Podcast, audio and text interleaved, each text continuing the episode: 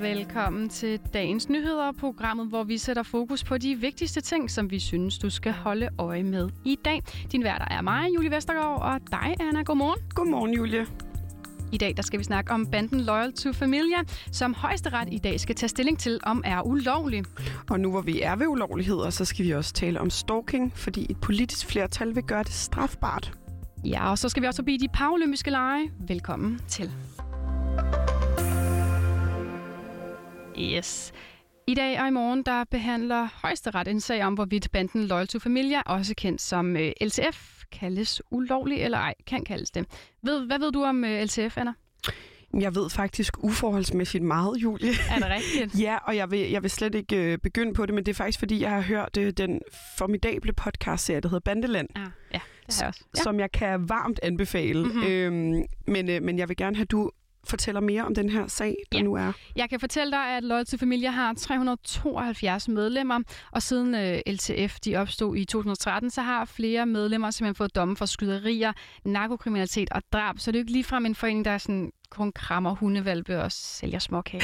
Nej, det er det bestemt ikke. Nej, og politiet de ulovliggjorde faktisk Loyal to Familia øh, midlertidigt i 2018, og det har Københavns Byret og Østerlandsret sagt, at politiet gerne må. For i grundloven der står der, at en forening, der bruger vold for at nå deres mål, kan opløses ved dom. Men nu tager højesteret altså sagen op i dag, fordi at LCF simpelthen har anket dommen fra Østerlandsret. Hvad tænker du om det? Synes du, det er en god idé at gøre Loyal to Familia ulovligt? Ja, det synes jeg. Mm? Øhm, og jeg kan ikke gå ind i de nærmere implikationer ved det. Jeg ved bare som udgangspunkt, jeg synes Loyal to Familia, det er en af de mest voldsomme, mm. øh, drablige bander, der har været i dansk historie, og jeg synes bare, det skal stoppe. Mm.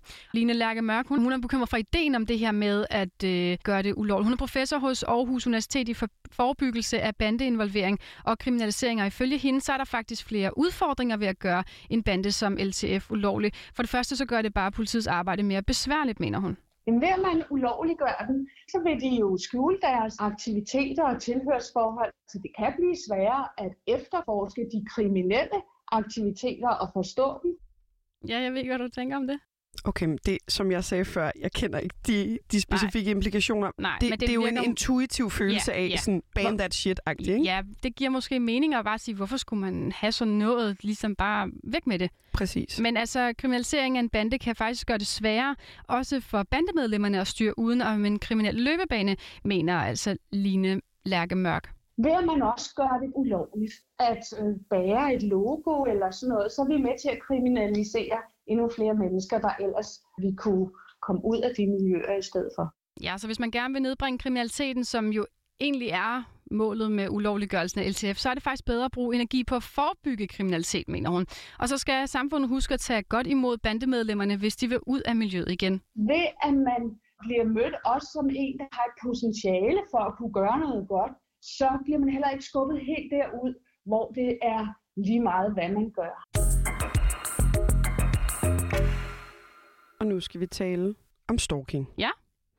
Fordi et stort flertal i Folketinget er blevet enige om at give ofre for stalking mere hjælp, end de får i dag. Nu vil de gå sammen om at indføre en stalking-paragraf i straffeloven, som skal definere, hvad stalking er og gøre det ulovligt. Og det er direktøren for Dansk Stalking Center, Lise Lind Larsen, rigtig godt tilfreds med. Det er jo en kæmpe stor dag i dag, ikke mindst for de utrolig mange stalking-udsatte øh, og deres familier. Det er jo nu mere end 11 års arbejde, der ser ud til at bære frugt. Det du hører her, det er et udklip fra et pressemøde mandag, hvor alle partierne på nær Venstre og Liberal Alliance præsenterede aftalen. Mm. Julie, stalking er jo der er mange gråzoner inden for mm-hmm. stalking. Hvordan mm-hmm. vil du definere stalking?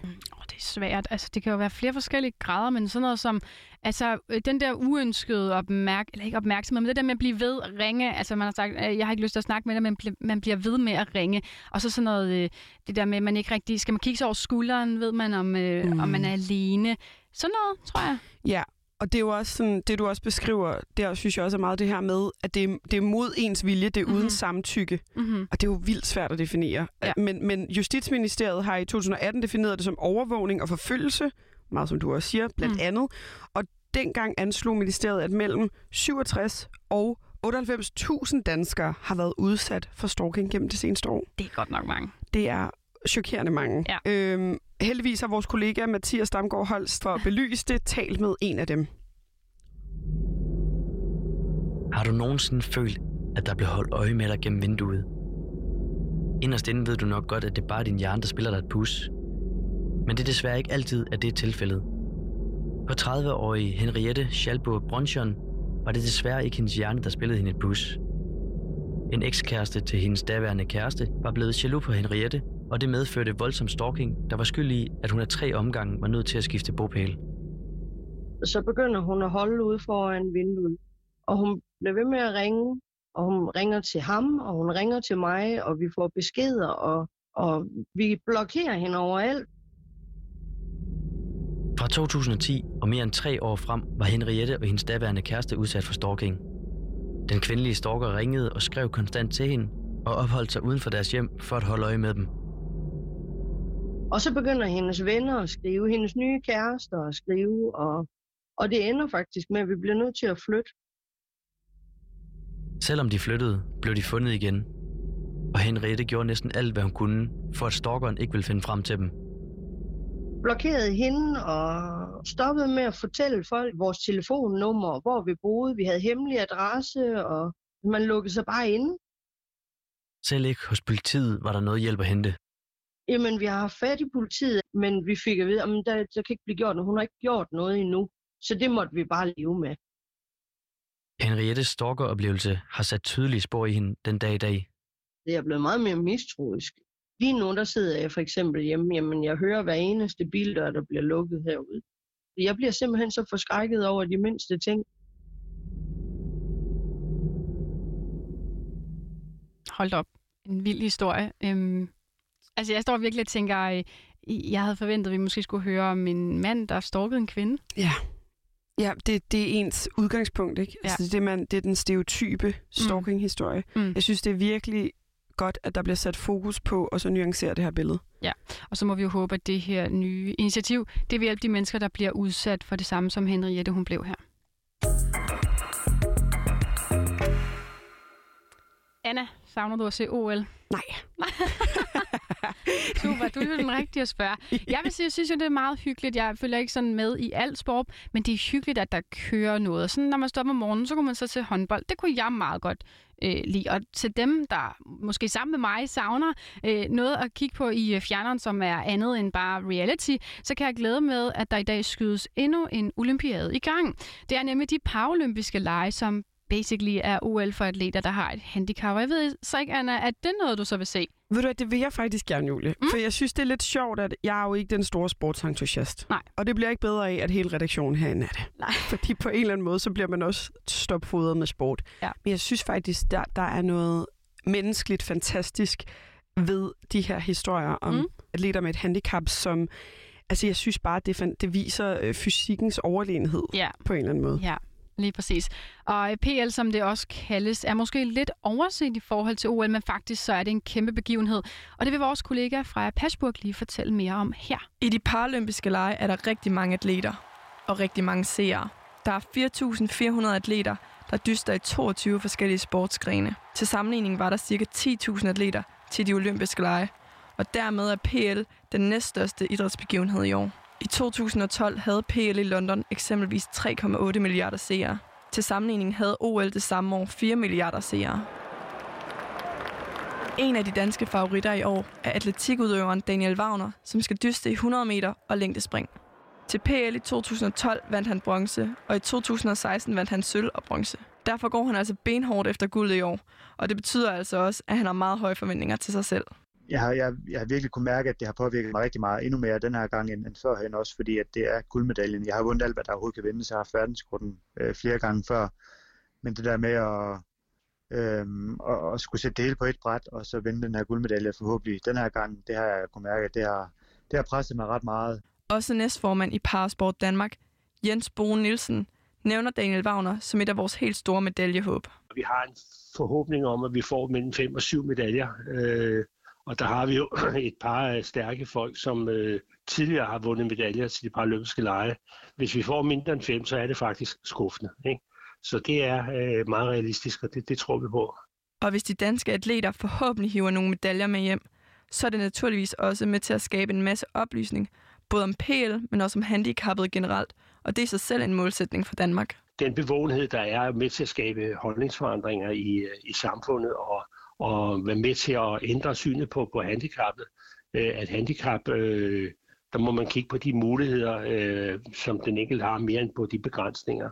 Daniel Wagner er den ene af Danmarks to fanebærere, og udover at gå efter en guldmedalje, så glæder han sig til at konkurrere i lejene, selvom der er et kæmpe pres på. For det er trods alt det her, som han har trænet op til og drømt om hele sit liv. Alle, der står til et P eller et OL, de er nervøse. Og sådan skal det også være. Altså, nu, nu, er, det den, nu er den helt store dag. Øhm, og så skal jeg bare prøve at, at se, om jeg kan komme ind og glæde mig til konkurrencen og have det sjovt med det faktisk, i stedet for at man tænker, at det hele bliver sat på et bræt.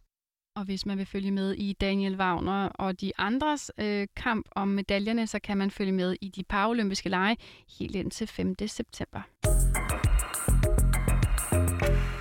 Og så er det jo blevet tid til dagens forsider, Julie. Yes. På forsiden af Jyllandsposten, der er der et billede fra Tyregod af en hvid mand, der trækker en skraldespand på hjul efter sig, og foran ham går der et afghansk barn i en kjortel, der skubber en lille vogn rundt.